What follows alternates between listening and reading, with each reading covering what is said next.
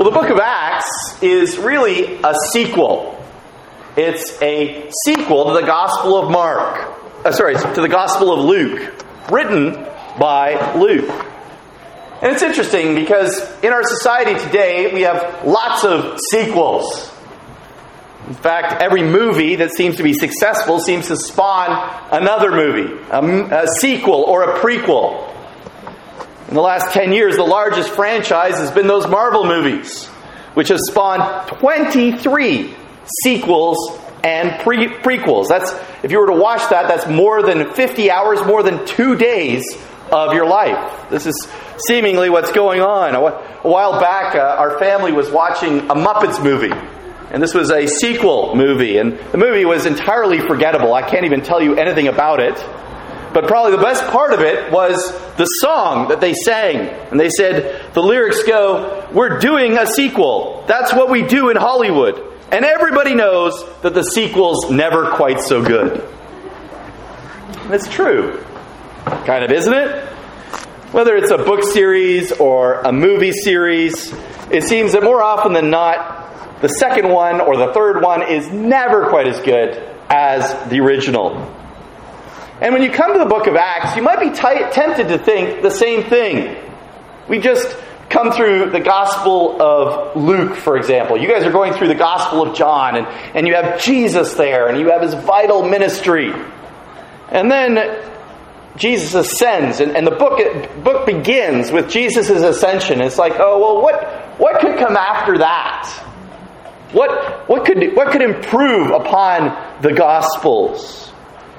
And you might be tempted to, to think about this and, and, and to consider, well, you know, the book of Acts is just a sort of a, a history of the early church. And it's kind of interesting, but not as instructive as Jesus' words that's there. But one of the things we need to understand is that when the book of Acts was written, it was actually written as the second scroll of the book of Luke. They didn't publish books like we do in, in the nice codex form, which is open up like that. They did it in scrolls and parchment. And the longest parchments were about 10 meters long. And the book of Luke would have filled a full parchment. And so the second part of Luke, if you want to think of it that way, the book of, we call the Acts of the Apostles, uh, volume 2, Luke volume 2 was on another scroll. But after the Gospels were sort of compiled together, they're often grouped together, and you have the four Gospels Matthew, Mark, Luke, and John. But as it was written and presented to the church, it would have been Luke part 1 and Luke part 2. And so this is a new scroll, but it's a continuing story. So it's not so much a sequel as a continuing of the narrative of Jesus Christ. The book is called The Acts of the Apostles but really, it focuses on two apostles mainly Peter and Paul. And the acts of these and the other apostles are part of it. But what's interesting is that if you examine it, it's mainly about evangelism. It's mainly about reaching lost people. After all, almost a third, 30% of the book is caught up with evangelistic preaching. It's just sermons that have been summarized and presented. And it's a, it's, a, it's a declaration of the gospel. What is the gospel? Why do we need it? And how we don't deserve it. There's lots of action here. There's preaching the gospel and, and missionary journeys and various other things, but it's central. The, the Acts of the Apostles is not really descriptive in that sense. You see, you can see this when you compare the beginning of the book of the Acts of the Apostles and the end. Many people look at the book of the, uh, book of the Acts of the Apostles and think of it as this historical narrative about the growth of the church. But you can't make sense of the book of the Acts without the work of God. And it's the continuing work of Jesus Christ. Because as we begin the book of Acts, as we just read, we see that the disciples are in shock and they're in disarray. One of their own has betrayed them, both Jesus and all of them, Judas. Then they unexpectedly have lose their leader on the cross. Only then is he raised again. And the closing verses in the book of Luke capture their shock. They were falling apart. They were afraid and uncertain. And that's how the book of Acts begins with the apostles and the disciples in disarray. But it ends a lot differently. If you turn to the end of the book of Acts, you see that it ends with the apostle Paul facing his trial. In Acts 28:31, it, sa- it presents a different view. It says that he was proclaiming the gospel of God and teaching about the Lord Jesus Christ with all boldness and without hindrance. So the book of Acts begins in disarray. But the gospel of Jesus Christ, the narrative of the gospel, goes forward with power, amplifying as it goes through this book. And the only way for us to account for this transition from fear at the beginning to boldness at the end is through the power of God working through the Holy Spirit. R.C. Sproul, when he looks at the book of Acts, his suggested title is The History of the Acts of the Holy Spirit. Seeing the third person of the Trinity carrying on the work of the second person of the Trinity. F. F. Bruce calls it the continuing acts of Jesus Christ, as really the book is a continuation of Jesus' ministry. Remember, he promised that he would never leave them nor forsake them, but that he would send a helper to them. And it is only through the power of the Holy Spirit that the church can grow. It's only through the power of the Holy Spirit that lives can be transformed. We live in a, in a world that is often hopeless. Question is can someone change? Can there really be anything different about us? Or are we really just liars and, and cheats and everything else underneath? The gospel changes people profoundly. When there has been a true transformation, people move from darkness to light. And the book of Acts is all about that power of transformation. You see Saul, the persecutor of the church, holding the coats of the men as they stone Stephen. And at the end, he is facing death in order to proclaim the gospel that he once hated. That's the power of the gospel to transform and change and work. And it's only the power of God that accomplishes this. Maybe not in exactly the same way is it evidenced today. But I believe that the same narrative that began in the, the, the, Acts of the Apostles and began manifesting in the church in the, the time of the Acts of the Apostles is continuing today. We continue to have the Holy Spirit. And He continues to empower us and to enable us to proclaim the gospel and to see people come to faith in Jesus Christ. The books of Acts comes at a pivotal and transitional period in the history of Scripture. We move from a, a, a, a, time when the gospel was entirely oral to being written down. And so we see prophets and the, the use of prophecy throughout the book. But as we see in the New Testament developing, it becomes written down. As the letters get written, the emphasis becomes not so much on the prophetic gifts, but on the word itself. Indeed, the Apostle Paul says to Timothy that if he has the word of God, it is written for our instruction, and he, he, he, he talks about it being fully equipped at that particular point in time.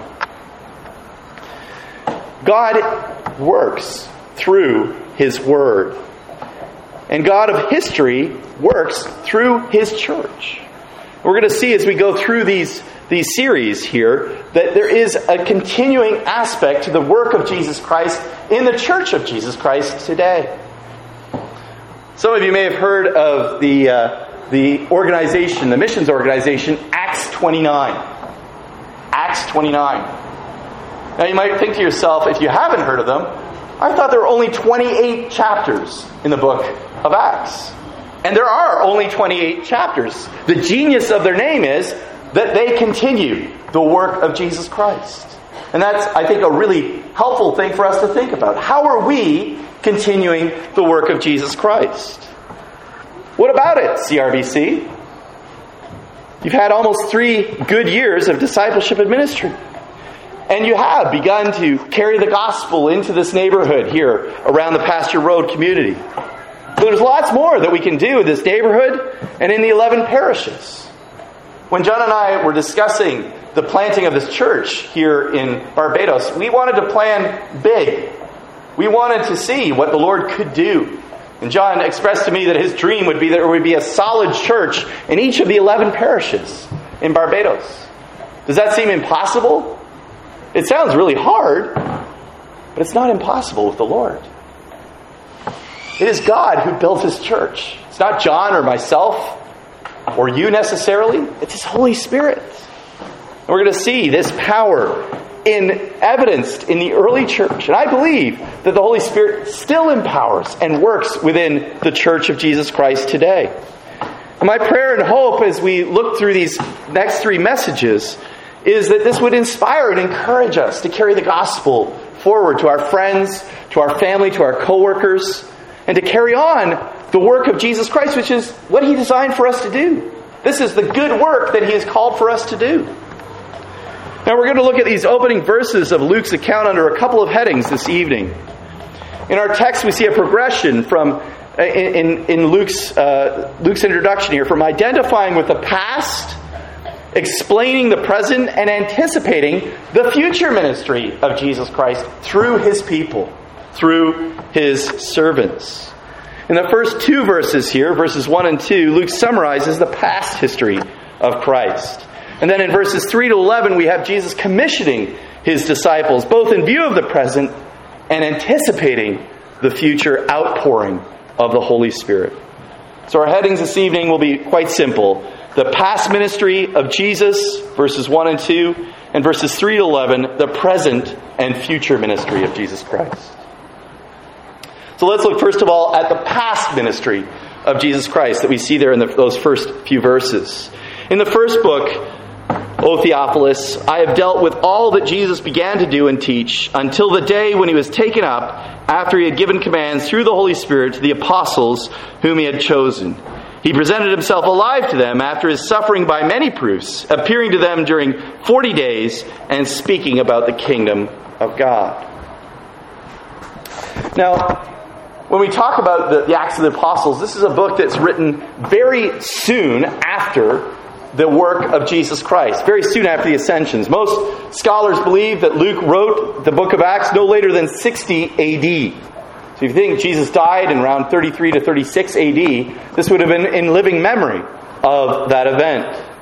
And since there's no mention of the horrible persecution of Christians under Nero in 64 AD, they, they, they usually date it earlier than that. So the, the point is that, that this is being presented to Theophilus as a living eyewitness testimony. Now it's important for us to understand that as the writer of a historical narrative, Luke has been esteemed as the most accurate historian of the ancient world.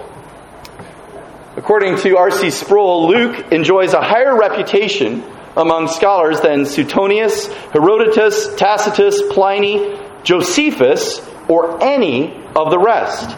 His work has been checked more carefully and examined more closely than anybody else's. You might wonder yourself, well, how can we check the accuracy of, the, uh, of Luke's um, account from the vantage point of 20, 21 centuries later. But obviously, there are a few things that we cannot check, but there are many things included in this work that do have testability. That is, they can be verified or falsified by archaeology. And it's interesting. Um, one of these, in the 19th and 20th centuries, there was a push in archaeological digs in uh, Asia Minor, in the place where the Bible uh, and, and where the Acts of the Apostles occurred. And there was a, a British scholar by the name of William Mitchell Ramsay. And he was a skeptic about Christianity.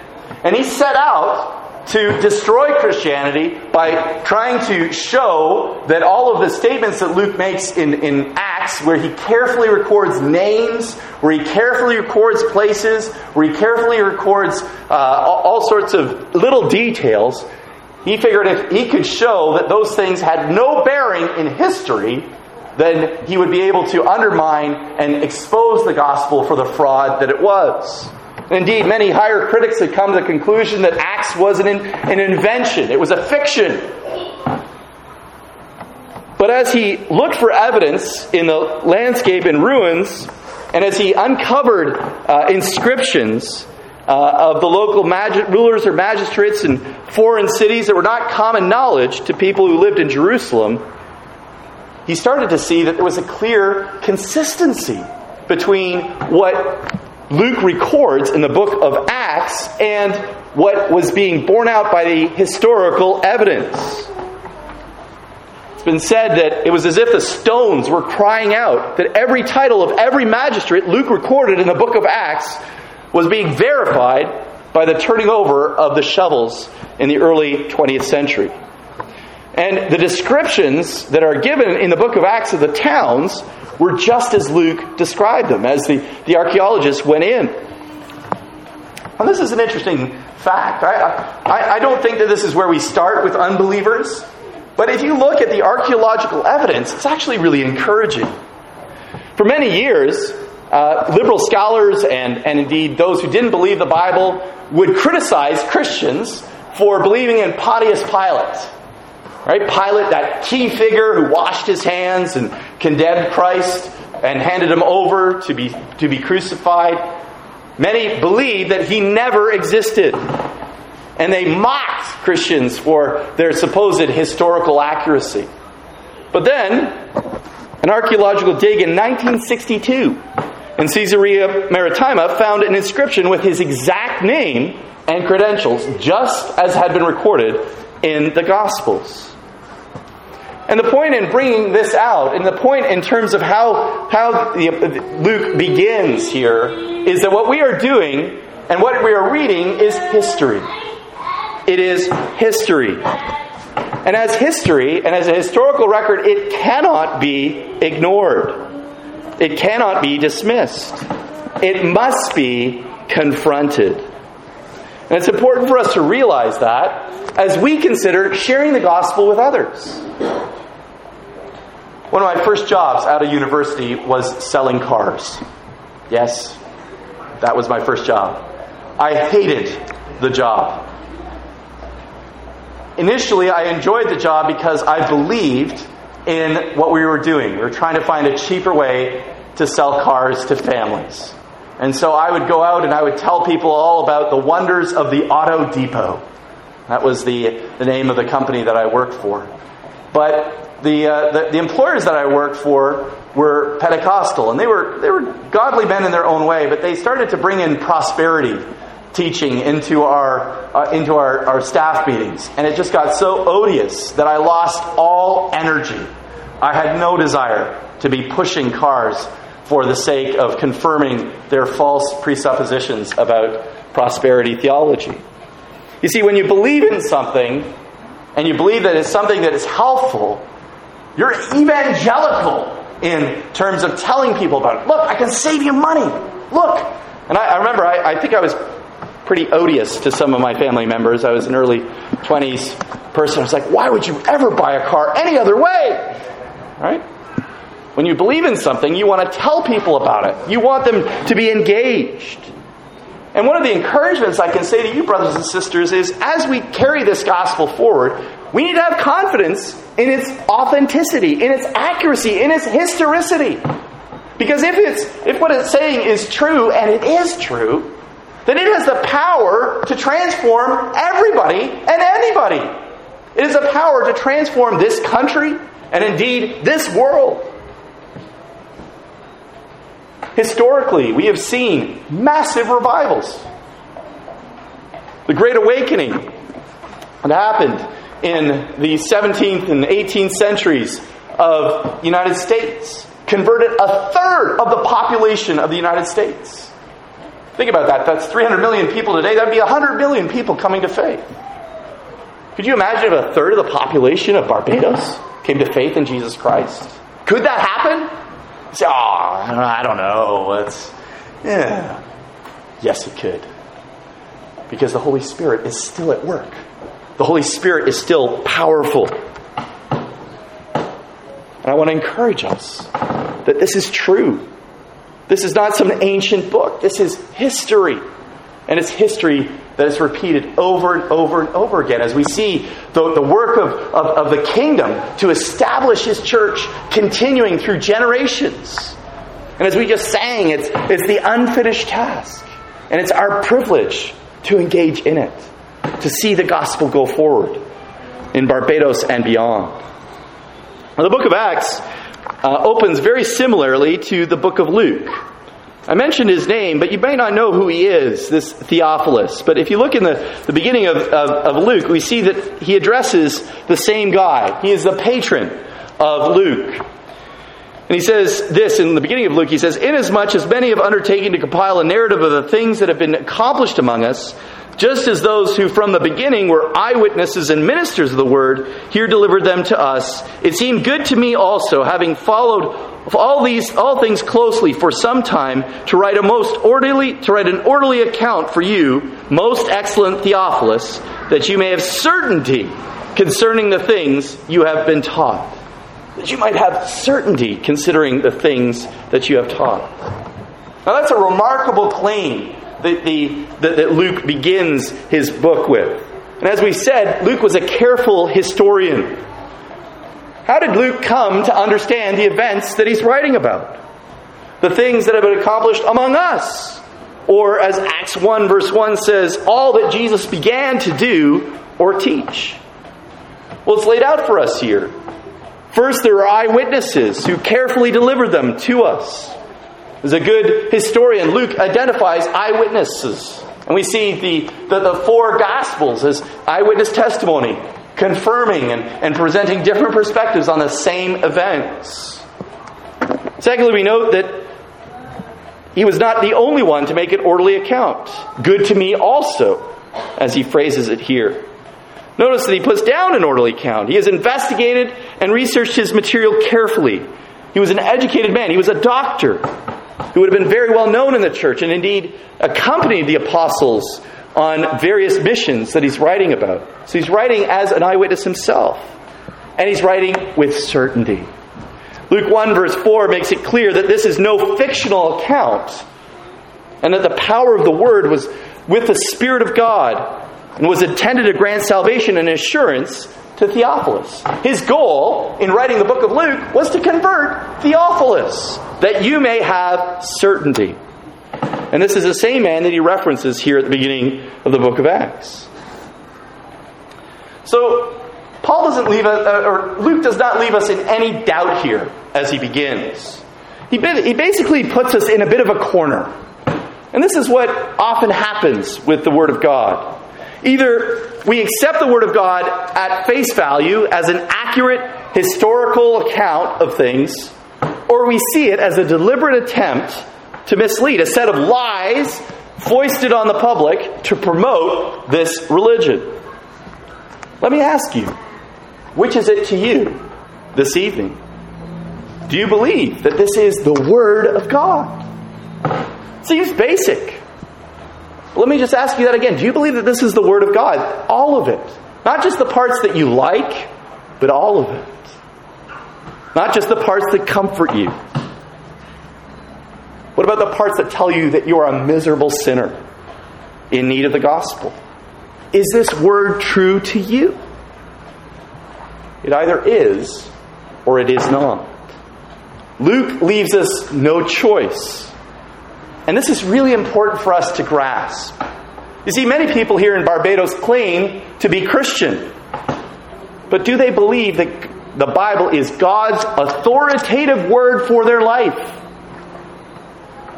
They might say so, but do they live like it? And as we go into the communities and as we carry this gospel forward, we must call attention to the fact that the Bible is true and authoritative, and all of us without exception, are under its authority and teaching. Many people will say that they believe the Bible, when but when you question them, either they don't follow what it says or they don't even know what it says. So, witnessing, carrying the gospel forward, being the witnesses that God has redeemed, as He spoke in the Old Testament, as we heard in the law and the gospel portion, He's also calling us to be witnesses. It begins with bearing witness to the truthfulness of the Bible. And you need to be settled on that yourself before you go out and try and persuade others. Theophilus is someone who has been taught the gospel and he's familiar with it. But the gospel is not just a teaching. Christianity is a person. It's about a person. Luke is saying to Theophilus, I've written you already about him. That is Jesus. Now I'm going to tell you more about him. And this is something we need to understand. Christianity is not just a moral outlook. It's not a set of political or social views. That has implications for all of that. But Christianity starts with a historical person. It starts with Jesus Christ, Jesus bar Jonah, Jesus bar Joseph, Jesus, the Son of God. He is the theme and the focus for both the book of Luke and the book of Acts. And it's very interesting that his work continues through the church.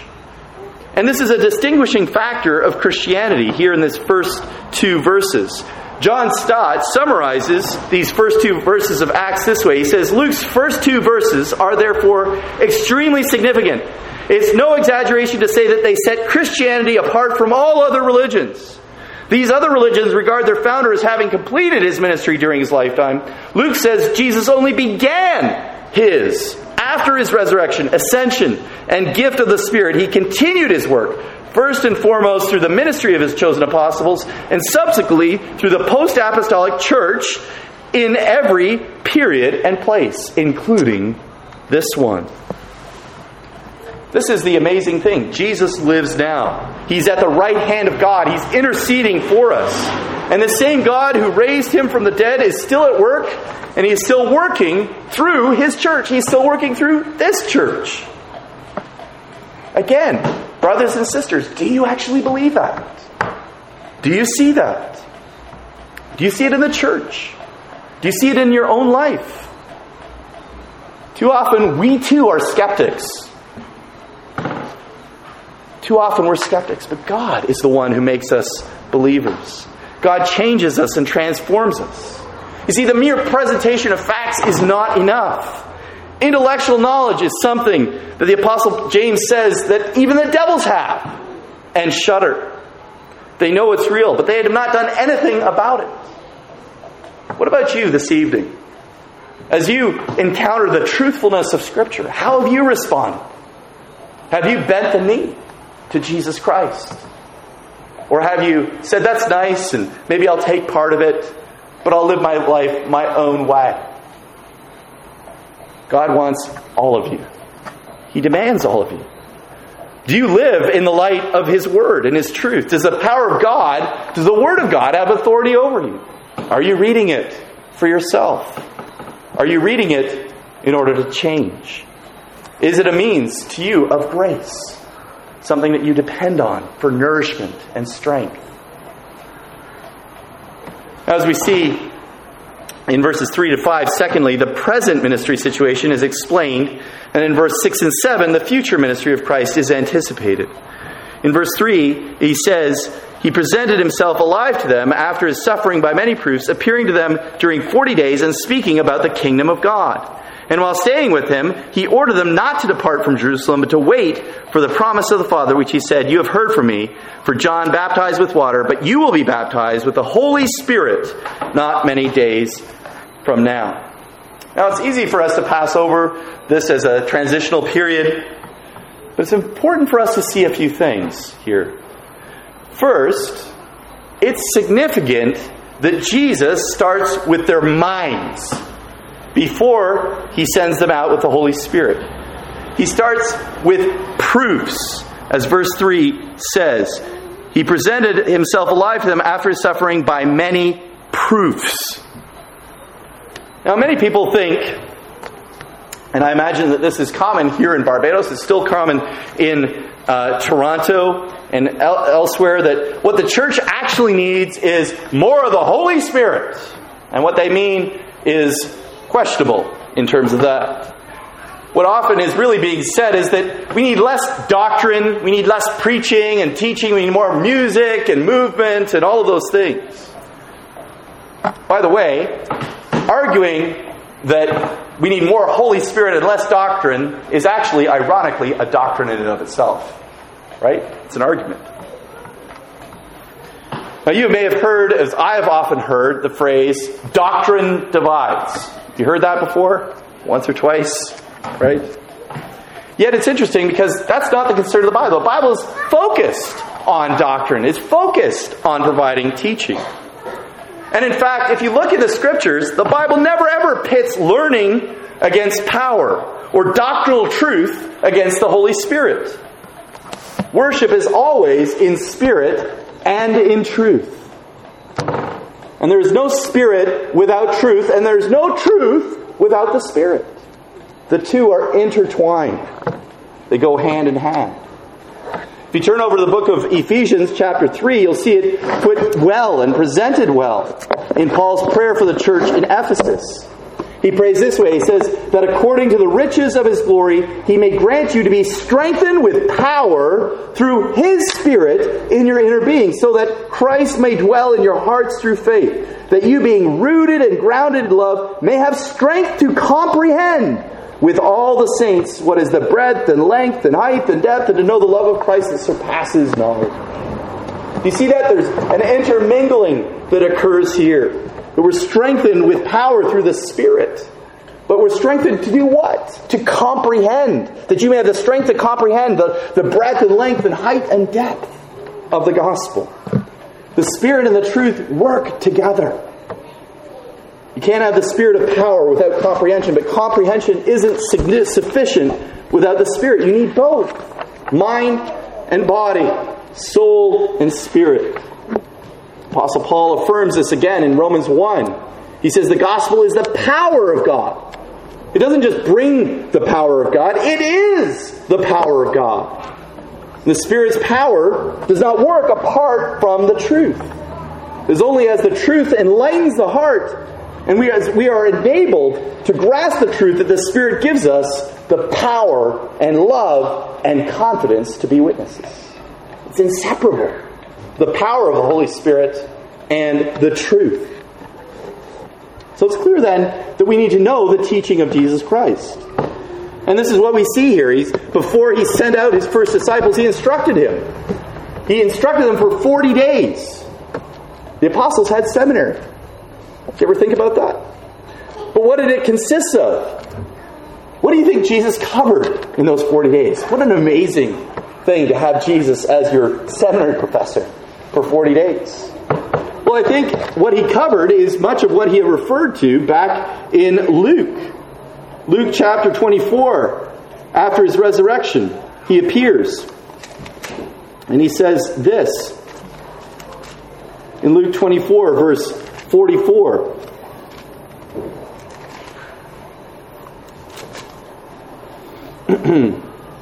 Then he said to them, These are my words that I spoke to you while I was still with you, that everything written about me in the law of Moses and the prophets and the Psalms must be fulfilled.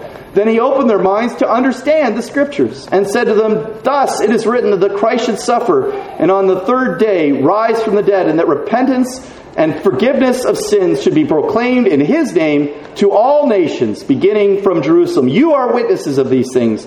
And behold, I am sending the promise of my Father upon you. But stay in the city until you are clothed with power from on high. The first thing that I think Jesus did in this little 40 day seminary was give them a tool for understanding and interpreting the Bible that they already knew. We were looking at reading and understanding the Bible, and so we need to know what this tool is called. What did he give them? He gave them a hermeneutic, a principle for understanding the Bible. And what was it? It was a Christ centered hermeneutic. He said, It's all about me. It's all about me. All the Bible is written about Jesus. And he said that's the first thing that they needed to understand. And frankly, they didn't get it until Jesus taught it to them. He had to open their minds. He had to open their minds to understand the Scriptures. And this is what the Spirit does to us as we read the Scriptures and start to believe them and trust them. That's the work of the Holy Spirit, to open our minds to the truth. It's not just an emotional experience. The emotions are involved, of course, but the Spirit opens our minds and, and warms our hearts that these things are true that we are hearing. That's a really important statement that he, he opened their minds. It's, it's not just some classroom instruction where he stood at the front and lectured them. No, it was a spiritual gift. How amazing would it be for you to go through a spiritual survey course with Jesus through the Old Testament and have him open your mind to understand it fully and completely? And we saw that he taught them about the gospel, repentance and forgiveness of sins. He starts with the basics. He says, It's all about me. But the, the important thing for you to understand is repentance and forgiveness of sins. Repentance, as we've said before, perhaps you've encountered before, repentance is turning away from sin and turning towards God. How do you do that? How do you turn away from sin and toward God? We have people that try to be moral in our society. But mere morality is not enough. There's a famous American um, founding father and inventor, Benjamin Franklin. I'm sure you've all heard about him. He was actually friends with George Whitefield. He never professed faith, but he was interested and intrigued by him. And he was concerned about moral character. And so he determined that he himself would become a moral man. And so he kept a diary, and he would address each of the seven deadly sins in seven uh, separate weeks. And he would seek to conquer a particular sin or defect. But it was interesting as he was reflecting on it, he said, as soon as I would conquer one thing, he said, that little thing of pride would come up, and I could not keep it down. He was not successful in achieving the morality that he saw. Repentance is a gift from God. Repentance is something that God has to give. We can never complete victory over sin, only Jesus can. We cannot do it in our own strength. And then forgiveness of sins is again only something God can do. And the Jews knew this truth, which is why they wanted to kill Jesus in the first place, because he claimed he was the one who could forgive sins. So th- there's an enormous content of doctrine that Jesus is conveying.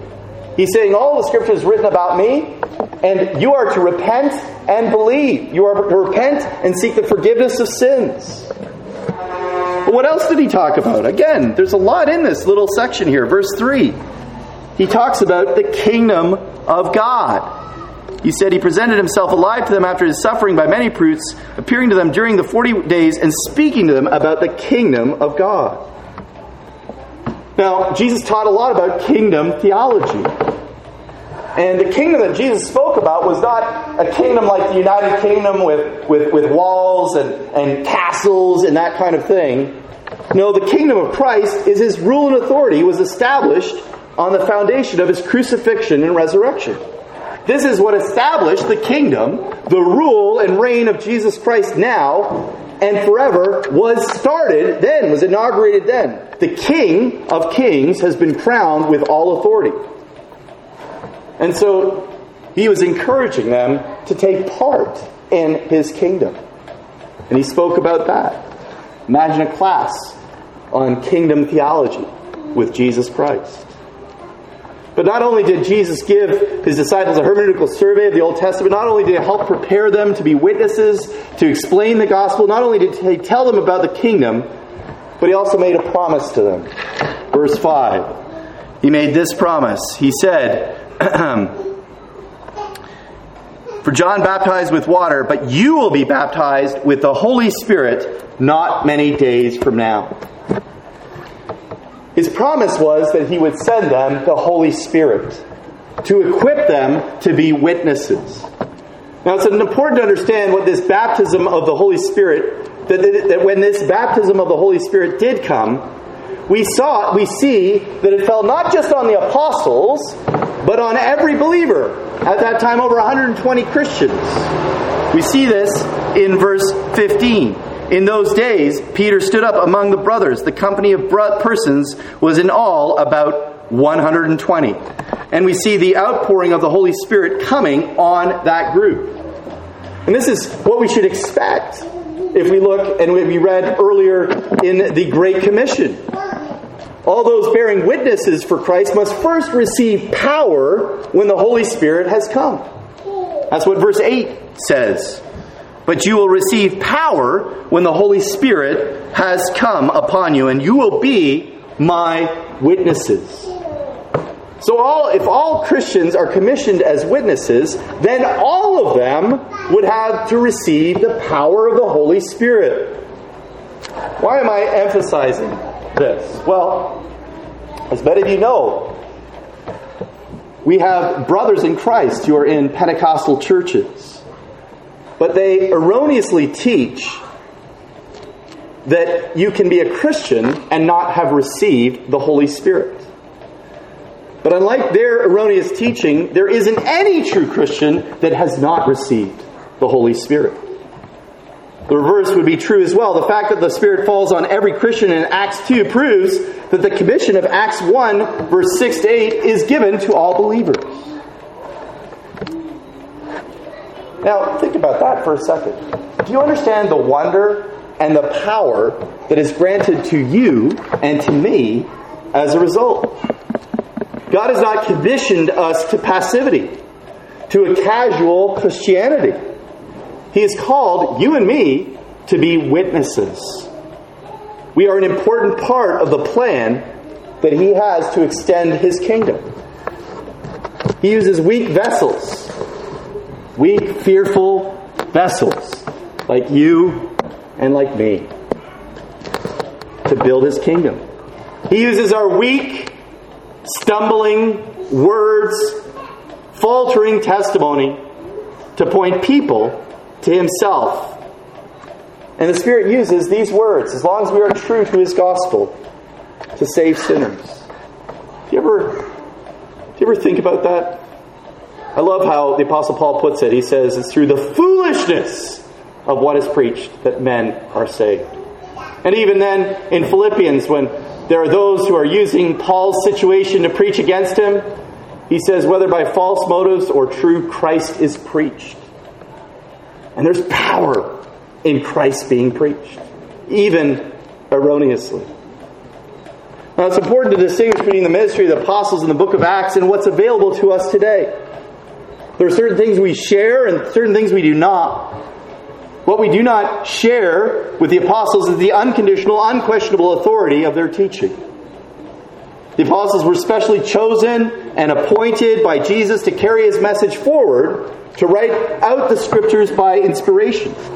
Their word, carried along by the Holy Spirit, has a higher standard. And it's a standard by which all other teaching is to be measured. Paul says this in 1 Corinthians 14. He says, If anyone thinks he is a prophet or spiritual, he should acknowledge that the things I am writing to you are a command of the Lord. If anyone does not recognize this, he is not recognized. Now, immediately, before this, Paul is telling the church that they must evaluate the prophets.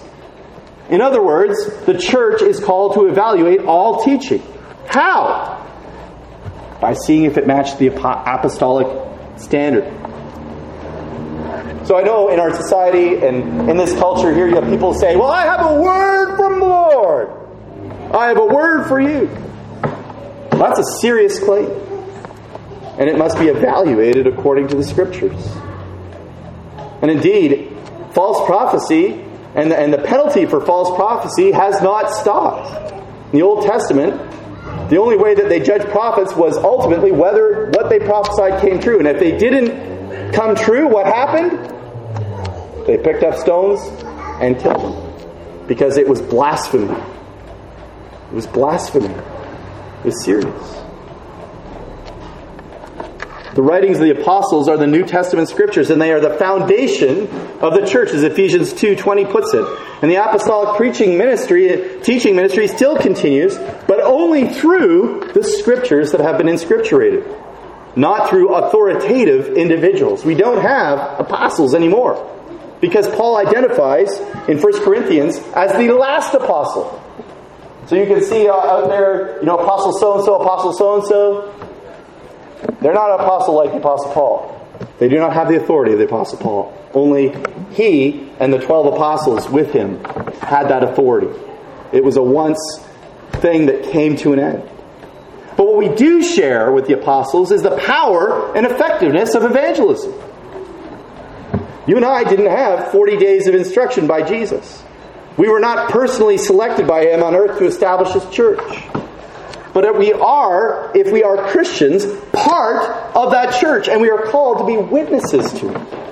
And it is a grand and a wonderful privilege to do that. I don't know if you've ever had that experience of sharing the gospel with someone. I think it's one of the most beautiful things that a Christian gets to do. To open someone's eyes, or to, to, to attempt to open someone's eyes to the glory and the grace of Jesus Christ. There is a thrill that goes along with communicating the gospel of Jesus Christ. Opening the, the, the, floodgates of grace to, to point sinners to a Savior. That's a great privilege. Now, because Acts is a time of transition and a time when the apostles were living and ministering, it means it can be difficult to apply the lessons that we see in the book and, and the teaching of this book to our current situation. We cannot simply read anything that the early church did, since its elders were apostles, and just assume that we would do it the exact same way here in Bridgetown in 2020. We have to be careful not to simply try to copy everything that the early church did. It's important to keep a balance in mind. Tim Keller identifies two opposite dangers to avoid in reading the book of Acts. On the one hand, we must not forget that there is some distance between us and the church in Acts. On the other hand, we mustn't put too much distance between ourselves and them. Many today in the charismatic movement have read Acts as if the apostles' ministry was not unique and as a result, they assume that we must copy everything that they did. On the other hand, many, uh, many other people, often in the reform camp, who dislike the charismatic movement, have overreacted to their emphasis on power and experience. And in so doing, they minimize the power of the Spirit and the barrier breaking effectiveness of witness that's still available to us. Brothers and sisters, do we expect to see people coming to faith here in Barbados? Coming to Christ? I remember Spurgeon was talking to one of his students, and uh, the student was discouraged, and he felt as if his preaching was flat and it was ineffective. And Spurgeon asked, he, said, You know, Spurgeon, so many people are saved under your ministry, and no one has been saved under mine. And Spurgeon said to him a simple thing Did you expect anyone to be saved when you preached the word? And the man said, Honestly, no. And Spurgeon said, You got what you expected. But you see, we don't have to have that expectation. We can be skeptical. Or we can approach the work of witness with faith. Understanding that this is how God has worked in the past through fishermen, through tax collectors, and sinners to establish the largest religion in the world and to proclaim His truth from every city and nation in the world. Do you have that understanding of the gospel? We should expect to see people coming to Christ. We should pray. Do you pray for conversions? Do you expect them when you invite people to come? 1 John 5, verse 14, it says this, and this is the confidence that we have towards Him, that if we ask anything according to His will, He hears us. Do you pray? I often pray and say, Lord, I believe it's your will to, to convert and to, and, to, and to save the lost. And I'm inviting this person to come. Please save them. Please. You plead for God to fulfill his promises? The Bible says this is your will. You are kind and loving and a gracious God. You do not suffer any to perish. Please have mercy on my brother. Please have mercy on my aunt, on my friend, on my coworker. Do we expect this? So we need to approach the book of Acts with this balanced perspective. We need to interpret it with humility. We mustn't use it to beat people over the head with this church is in spirit field unless we have miracles like we see in the book of Acts. But on the other hand, we must not avoid the clear picture of a vital living church where people are growing and changing by the power of the gospel. We must measure ourselves by it and seek God's help to be all that He wants His church to be. We need to pray, brothers and sisters. We need to pray for the, the, the work of the Holy Spirit in our midst. We want to see people saved through the ministry and testimony of CRBC Barbados. But we will not see them saved if we do not pray expectantly, if we don't approach it in faith. And we need to remember that even the apostles didn't know everything. They asked a question there in verse 6. It's kind of a, a silly question from our, our standpoint. But it's not. They said, so then they come together, they ask Jesus, Lord, will you at this time restore the kingdom to Israel? They're not being stupid, or their question had a basis in the Old Testament. They understood that the messianic era had dawned, and they assumed that the final salvation of Israel was at hand. They didn't yet understand everything because they didn't yet have the Holy Spirit. What's interesting about this is that Jesus brings a view very clearly that goes beyond the salvation of ethnic Israel. Look at what he says in response to. You. He says, It is not for you to know the times or the seasons that Father has fixed by his own authority. But you will receive power when the Holy Spirit has come upon you, and you will be my witnesses in Jerusalem, in all Judea and Samaria, and to the ends of the earth.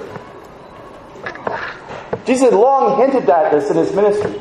But it's at this point that he makes very clear that the mission is not to just a narrow group of, of, of believers at Jerusalem. That, that they weren't supposed to keep themselves together. They weren't to huddle together and build a new Tower of Babel. No, they were to go out and they were to proclaim the gospel of Jesus Christ to all nations. And notice he says, in Judea, in Samaria. Oh, Samaria, that's where all the sinners are, right? Those, that was where the woman at the well was, where they had the false teaching, and to the ends of the earth. You see, Jesus has a vision that goes far beyond this. And it still takes the disciples a long time. The only time that they really go out, as we'll see next week, is when the persecution comes. They still gather and they huddle together around Jerusalem. I think this is our natural inclination, is to just sort of turtle in, right? It's hard enough in life. Why do we need to go out? We need to go out because God commands us. We need to go out because that is what pleases God. And that is what gives us great joy in the communication of His truth, in seeing the salvation of sinners. This is our privilege, brothers and sisters, to carry forward the gospel into our community, into our city, and into our country.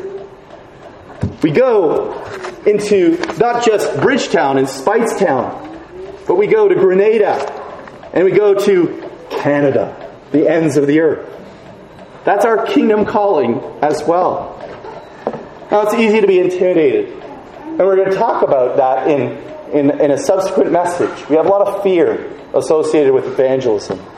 But Acts 1 reminds us that Christ has given a calling to the church to carry his gospel to the ends of the earth.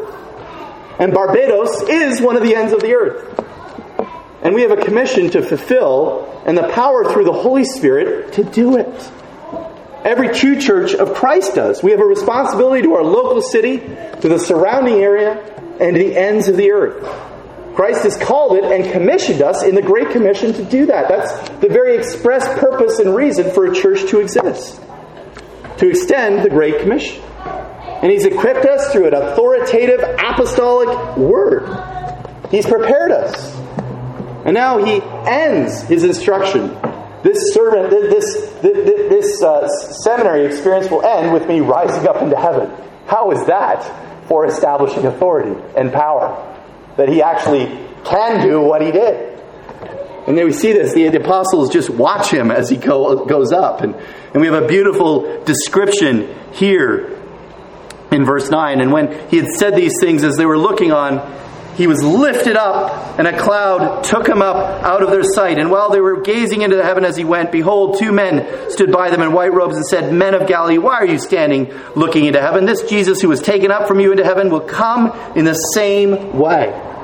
This cloud, and again, the imagery is from the Old Testament, that kind of glory cloud that came down, the presence of God Some of the disciples had already witnessed this. Remember Peter, James, and John on the Mount of Transfiguration back in Luke 9. And, and remember when they, when they came and they, they came under the cloud and they heard the voice of God saying, This is my son, my chosen one, listen to him. It's authoritative. This is God's word. Listen to him. Do what he says. And now he's lifted up and he's ascended up into it. And he will come back in triumph. In fact, the angels who come alongside explain and tell that he will come in the same way that he left. Jesus is promoted to heaven. He's gone before us and he continues with us in spirit. And Jesus, Hebrews says that he is now in heaven interceding for us and for our work. And our work is the same as the Israelites in the Old Testament that we read in that passage earlier in Isaiah 43. We are to be his witnesses. He has redeemed us, he's bought us out of sin, but he's bought us for a purpose to proclaim and to indeed free the captives through the, the testimony of the gospel of grace, through the, the proclamation of the word of Jesus Christ, reaching lost people with the hope that is found for redemption from sins in Jesus Christ. You see, CRBC, we have a commission from Jesus Christ to go out and to speak the gospel, not in our own strength, but in the strength that God provides. Not in our own wisdom, but in the instruction and the equipment that He has given us in His Word. Not for our own glory, but for His glory. And He has promised that He will be with us and that He will use our efforts, our weakness, to establish His great kingdom from sea to shining sea. Till the Word of God stretches all over the planet and Jesus returns. Brothers and sisters, we have a great commission. We have work to do, and we need to arise and do it. May God enable us to do so. Amen.